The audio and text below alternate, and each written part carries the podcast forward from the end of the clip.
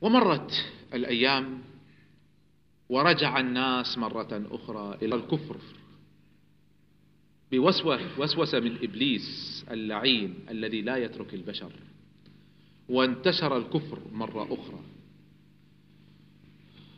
وجاء هذه المرة نبي كريم آخر هو صالح عليه السلام. صالح نبي عربي من أحفاد ثمود. من أحفاد ثمود.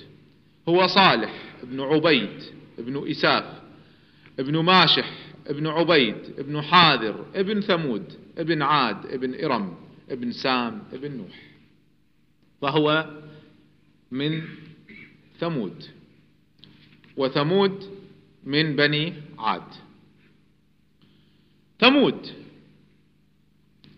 تركوا اليمن وانتقلوا إلى شمال الجزيرة وسكنوا في منطقة تسمى الحجر. وهذا اسم كريم آخر لآية لسورة أخرى في القرآن فسورة هود وسورة الحجر وسورة الأحقاف كلها تتكلم عن هذه القصص. يقول الله سبحانه وتعالى ولقد كذب أصحاب الحجر المرسلين. أصحاب الحجر من هم؟ قوم صالح ثمود. سكنوا في مدائن صالح في الحجر وهي منطقة شمال غرب المدينة المنورة 380 كيلو شمال غرب المدينة المنورة. ونحتوا لهم المساكن في الجبال. ورثوا هذه الصناعة من عاد.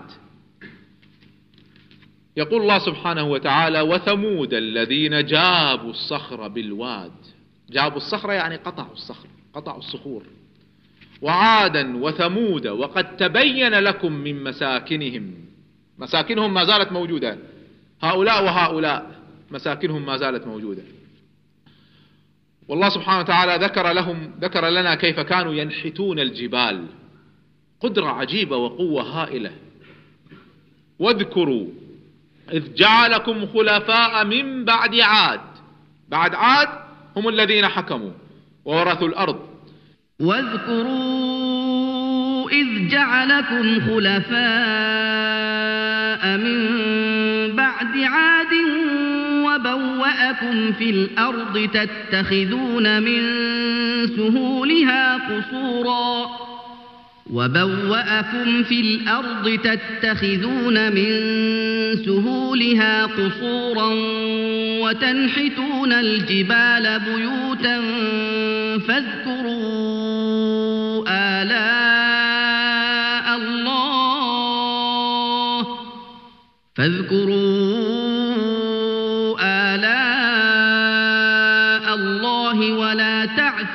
الأرض مفسدين. نفس طريقة عاد لأنهم من قوم عاد ورثت عاد. وكان الله سبحانه وتعالى أيضا أنعم عليهم كما أنعم على عاد. جاءهم نعيم كبير لعلهم يتعظون مما حدث لعاد. يقول الله سبحانه وتعالى على لسان صالح أتتركون فيما هاهنا آمنين؟ في جنات وعيون وزروع ونخل طلعها هضيم كثير منتشر وهضيم سهل الهضم. يعني نعم تلو النعم كثيرة. وتنحتون من الجبال بيوتا فارهين. فاتقوا الله وأطيعون. نفس طريقة عاد. سهول فيها البيوت جبال فيها القصور جنات نعيم عيون نخيل. جدد لهم الله سبحانه وتعالى التجربة وأعطاهم الفرصة لعلهم يتعظون مما حدث لعاد. لكنهم كفروا بالله رغم كل هذا وما اعتبروا وما تعلموا الدرس وعبدوا الأصنام. فبعث الله تعالى من بينهم أخاهم صالحا عليه السلام.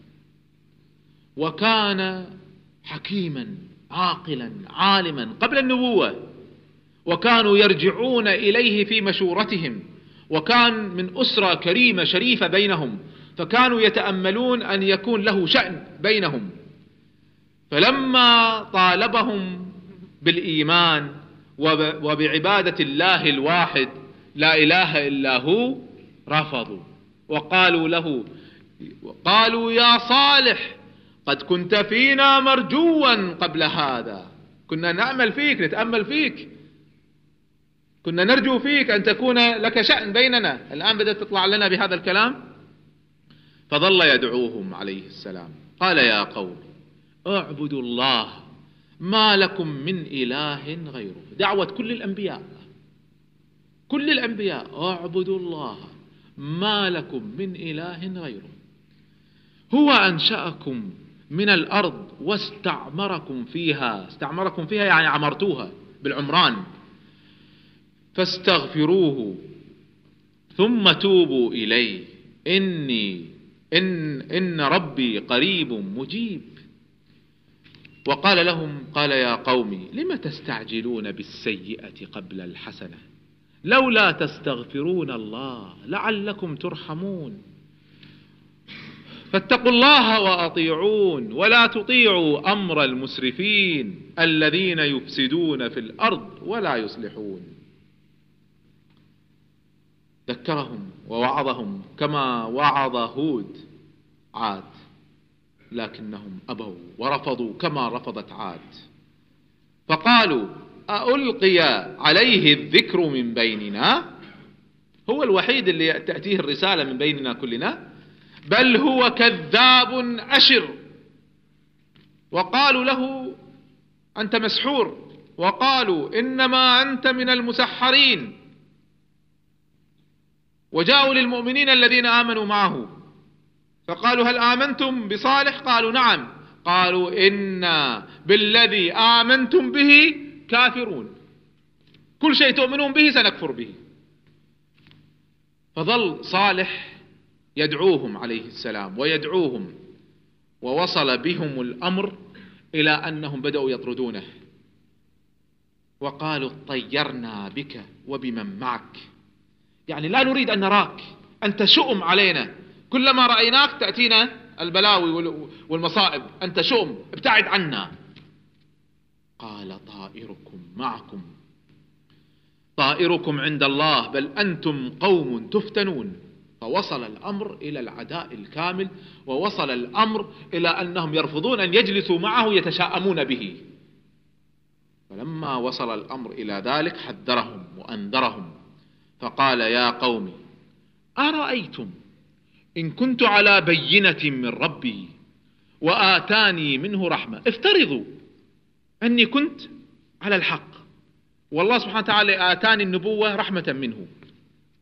فمن ينصرني من الله إن عصيته؟ فما تزيدونني غير تخسير. افترضوا أني نبي وأنتم تأمروني بالمعصية. ولو عصيته أخسر وأنتم ستخسرون. فعندها تحدوه. قالوا ما أنت إلا بشر مثلنا. فأت بآية إن كنت من الصادقين. تريدنا أن نتبعك؟ ائت بآية. وبدأوا يشترطون قالوا ما نقبل أي آية؟ نحن نريد أن نختار الآية. نريد هذه الصخرة العظيمة. عندهم صخرة كبيرة جدا. نريد هذه الصخرة أن تنشق. وتخرج منها ناقة. وبدأوا يتفننون. جالسين يضحكون هؤلاء الملأ الكبار. فقال واحد ولا بد أن تكون حامل بعشرة أشهر. وقال الآخر ولازم يكون لونها أحمر. وقال الآخر لازم يكون صوف صوفها كثير. واحد قال لازم تكون ضخمة جدا جدا. أضخم ناقة رأيناها في حياتنا. قال واحد لازم تكون ضخامتها بحيث هي تشرب من البئر يوم ونحن نشرب يوم. وبدأوا يتفننون. فقال لهم صالح عليه السلام إن جاءتكم هذه الآية تؤمنون؟ قالوا بلى. قال فاجمعوا الناس. فجمعوا الناس في اليوم الموعود ودعا صالح عليه السلام ربه وتزلزلت الأرض وانشقت الصخرة أمام أعينهم وتخرج من داخل الصخرة ناقة ضخمة من أضخم ما رأوا في حياتهم بل, بل أضخم ناقة في التاريخ شيء هائل ضخم. ناقة واحدة تشرب ماء يكفي قرية كاملة. وحامل في شهرها العاشر على وشك الولادة بالوصف الذي وصفوه. يقول الله سبحانه وتعالى على لسان صالح ويا قوم هذه ناقة الله. ناقة ليست مولودة من النوق وإنما مخلوقة خلقا ناقة الله. خلقها الله تعالى بلا أبوين. هذه ناقة الله لكم آية فذروها تأكل في أرض الله ولا تمسوها بسوء فيأخذكم عذاب قريب. وحدد لهم الشروط. فقال هذه ناقة لها شرب ولكم شرب يوم معلوم. أنتم تشربون من البئر يوم وهي تشرب يوم. ولا تمسوها بسوء فيأخذكم عذاب عظيم. أي أذى يحدث للناقة سيصيبكم العذاب. يقول الله سبحانه وتعالى إنا مرسل الناقة فتنة لهم. اختبار. فارتقبهم واصطبر ونبئهم أن الماء قسمة بينهم. كل شرب محتضر. ونبههم ونبههم. لا تعتدوا على الناقة ولا تمنعوها من الماء. فقال لهم رسول الله ناقة الله. احذروا احذروا أن تمسوها. هذا معنى الآية. ناقة الله وسقياها. لا تمنعوها من الشرب ولا تؤذوها. فلما رأى الناس هذه الآية المعجزة انقسم الناس. فقليل منهم آمن واتبعوا صالح عليه السلام. وأما أكثره أكثر هؤلاء القوم ثمود أكثرهم ظلوا على الكفر. بعد أن رأوا الآية بأعينهم ظلوا على الكفر. يقول الله سبحانه وتعالى عن الآية التي رأوها فظلموا بها. رأوا الآية وظلموا بها. أنتم اشتركتم الآية؟ وجاءتكم على ما وصفتم وما أردتم لكنهم أصروا وظلموا. يقول الله سبحانه وتعالى وآتيناهم آياتنا فكانوا عنها معرضين. ويقول الله سبحانه وتعالى وآتينا, الثمو وآتينا ثمود الناقة. مبصرة آية واضحة ما فيها شك. ولا أحد يقول أن مسحورين. ظلت هذه الناقة بينهم. تمشي بينهم تشرب يوم وهم يشربون يوم ويحلبونها. وولدت أمام أعينهم وجاء ولدها فصيلها جاء على شكلها فتعجبوا نفس شكلها بالضبط. وكان يسير وراءها أينما سار يعني ما في مجال للسحر. آية مبصرة واضحة. ما هو لحظات سحر وتنتهي؟ عاشت بينهم. فترة طويلة عاشت بينهم. وآتينا ثمود الناقة مبصرة فظلموا بها وما نرسل بالآيات إلا تخويف وظلوا متعجبين من هذه الآية لكنهم ما آمن منهم إلا قليل. وظلت الناقة بينهم يشربون يوما من البئر ويأخذون ما يحتاجونه لليوم التالي. فإذا كان اليوم التالي أقبلت الناقة إلى البئر هي وفصيلها وتشرب من الناقة وتشرب طول اليوم. وكانوا وهي تشرب يحلبونها ويشربون منها فتكفيهم جميعا. حليبها يكفي القرية كلها. فكانت نعمة لو آمنوا لكنهم كفروا. واجتمع الملأ وتحاوروا في الأمر. قالوا نخشى أن يتركنا الناس ويتبعون صالح. وهذه الناقة آذتنا. يوم كامل ما نمس الماء لازم ننتظرها تشرب. ثم إن هذه الناقة من ضخامتها إذا مشت تفر منها الأغنام وتفر منها الإبل يخافون منها. فأزعجتنا. فلنتخلص منها. فاجتمعوا وتحاوروا وتشاوروا. واختاروا رجل اختاروا رجلا منهم. ذكره المؤرخون هو قدار ابن سالف ابن جذع باتفاق المؤرخين. فنادوا قدار هذا.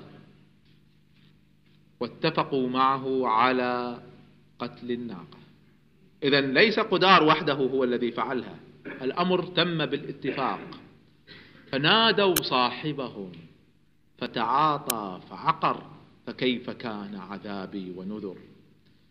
يقول النبي صلى الله عليه وسلم عن قدار هذا هو أشقى الأولين.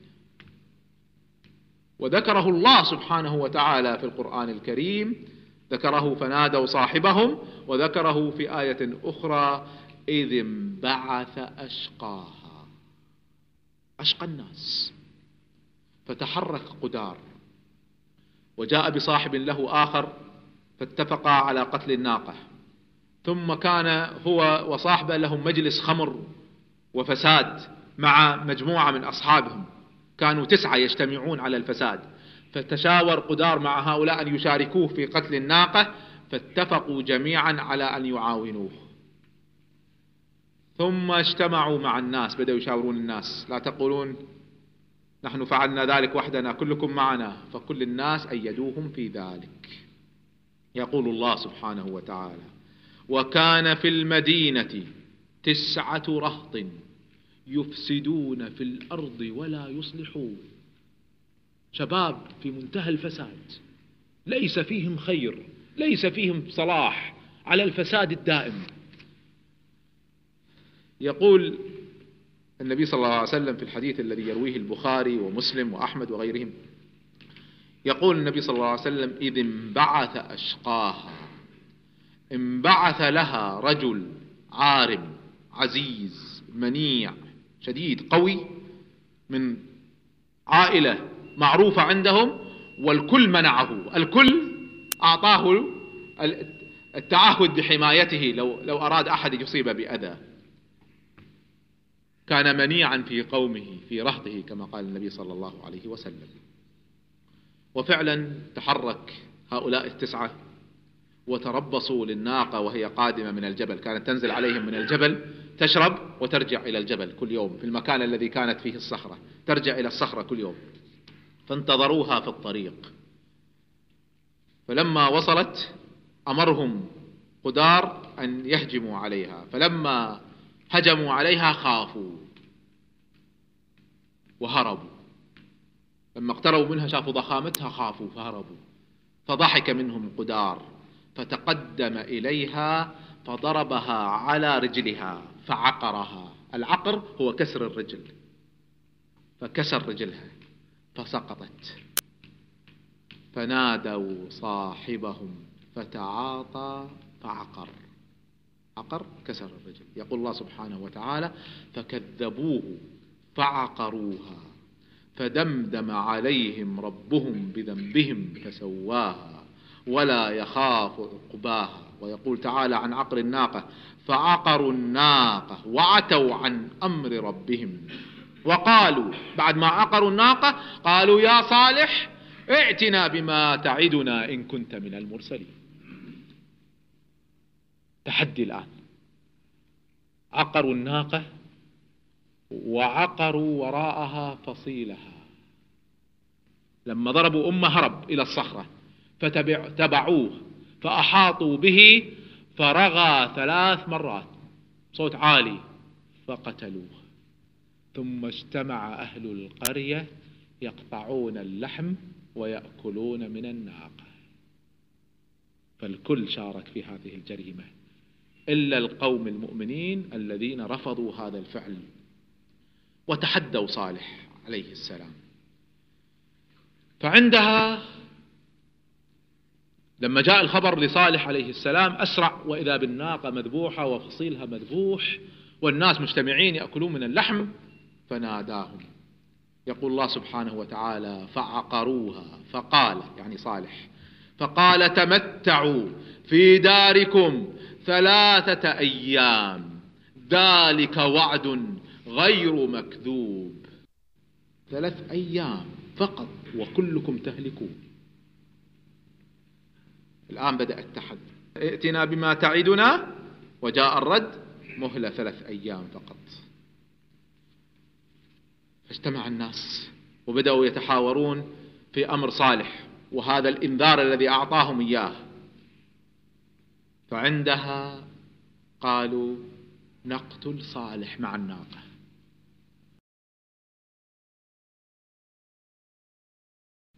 وبدأت المؤامرة على قتل صالح.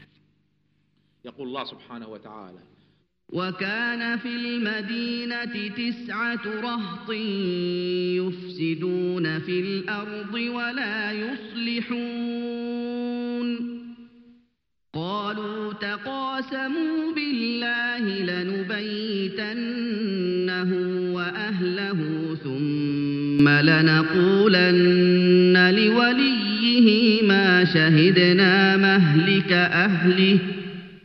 ثم لنقولن لوليه ما شهدنا مهلك أهله وإنا لصادقون.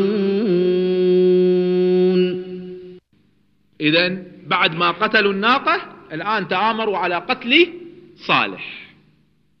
وفعلا استعدوا لقتل صالح. وجهزوا هذا الرهط التسعة ومعهم من يساعدهم وتوجهوا إلى بيت صالح ليدمروه ويقتلوه هو ومن معه. يقول الله سبحانه وتعالى ومكروا. ومكروا مكرا ومكرنا مكرا وهم لا يشعرون. فانظر كيف كان عاقبة مكرهم أنا دمرناهم وقومهم أجمعين؟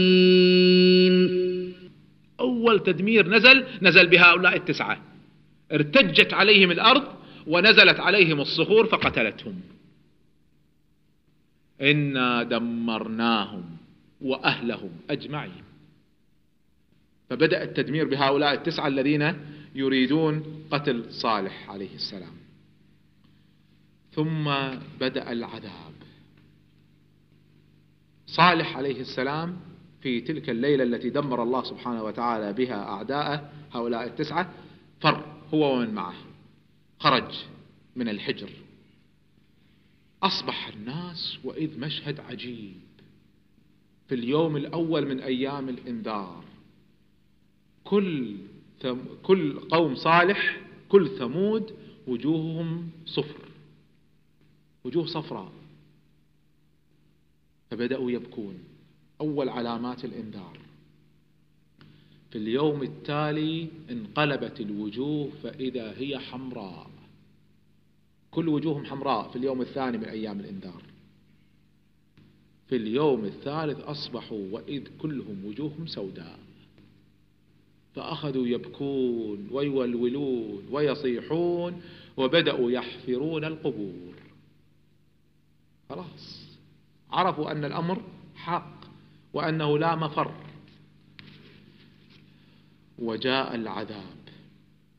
ليس عذاب واحد كما حدث لعاد ريح وليس عذاب واحد كما حدث لقوم نوح في الطوفان وإنما أصناف العذاب. أصناف العذاب لأنهم جاءتهم آية على شروطهم وكفروا بها. أول ما بدأ الأمر بدأت الرجفة بدأت الأرض تهتز فسقطوا على أرجلهم. ما استطاعوا يقفوا جثموا. ما استطاعوا يقفوا. ثم بدأت الصواعق. تنزل عليهم ثم ختم الأمر بصيحة. أهلكتهم أجمعين. يقول الله سبحانه وتعالى فأخذتهم الرجفة فأصبحوا في دارهم جاثمين. سقطوا ما استطاعوا يقفوا. يقول الله سبحانه وتعالى وفي ثمود إذ قيل لهم تمتعوا حتى حين تمتعوا ثلاث أيام. فعتوا عن أمر ربهم فأخذتهم الصاعقة وهم ينظرون فما استطاعوا من قيام وما كانوا منتصرين ما استطاعوا يقفوا وما كانوا منتصرين. يقول الله تعالى وأخذ الذين ظلموا الصيحة فأصبحوا في ديارهم جاثمين كأن لم يغنوا فيها. ويقول تعالى إنا أرسلنا عليهم صيحة واحدة فكانوا كهشيم المحتضر. دمرهم الله سبحانه وتعالى فتتهم فتدمرت ثمود أجمع بأجمعها. ونجى الله سبحانه وتعالى صالح ومن معه. فلما جاء أمرنا نجينا صالحا والذين آمنوا معه برحمة يومئذ. إن ربك هو القوي العزيز. وبقيت آثارهم إلى اليوم. من يمر في شمال غرب المدينة يرى مساكنهم إلى اليوم في مدائن صالح. يقول الله سبحانه وتعالى فتلك بيوتهم خاوية بما ظلموا. إن في ذلك لآية لقوم يعلمون. حتى لا تشكون في أن القصة حق. ترك الله سبحانه وتعالى مساكنهم إلى اليوم ليراها الناس. وهاجر صالح من ذلك المكان. يقول الله سبحانه وتعالى فتولى عنهم وقال متحسرا على قومه فتولى عنهم وقال يا قوم لقد أبلغتكم رسالة ربي ونصحت لكم ولكن لا تحبون الناصحين. وهاجر صالح عليه السلام ومن معه إلى فلسطين الأرض المباركة وسكن في الرملة في مدينة الرملة ومات هناك عليه السلام. يقول النبي صلى الله عليه وسلم لما كان في طريقه إلى غزوة تبوك مر على مدائن صالح. فذهب بعض الصحابة فأخذوا الماء من آبار مدائن صالح. وأخذوا أخذوا بعض الأواني. فالنبي صلى الله عليه وسلم أمر بالآنية أن تكسر وبالماء أن يهرق. وبكل طعام صنع من مائهم أن يرمى. وأمر النبي صلى الله عليه وسلم في الحديث الصحيح الذي يرويه البخاري ومسلم لا تدخلوا على هؤلاء المعذبين إلا أن تكونوا باكين. لا أحد يزور مدائن صالح يتفرج عليها كما يتفرج على آثار رومانية ولا غيرها. ما تدخل هذه الأماكن إلا وتتذكر قدرة الله عز وجل وجبروت الله عز وجل الذي تبدى في هؤلاء. فما تدخلها إلا باكيا. وفي رواية أخرى فإن لم تبكوا فتباكوا. لئلا تكونوا من القوم الظالمين. ألا إن ثمود كفروا ربهم. ألا بعدا لثمود. وهكذا انتهت قصة ثمود. مع صالح التي ذكرت في القرآن أكثر من 26 مرة. موعظة وذكرى للمؤمنين. وعاش الناس ورجع الإيمان مرة أخرى. ثم بدأ الانحراف من جديد. وجاءت وسوسة الشيطان من جديد. وانتشر الكفر في فلسطين وفي أرجاء الجزيرة وفي العراق وفي مصر. في كل مكان انتشر الكفر. وبعث الله تعالى في هذه المرة نبي هو من أعظم الأنبياء من أولي العزم من الرسل أبو الأنبياء إبراهيم عليه السلام.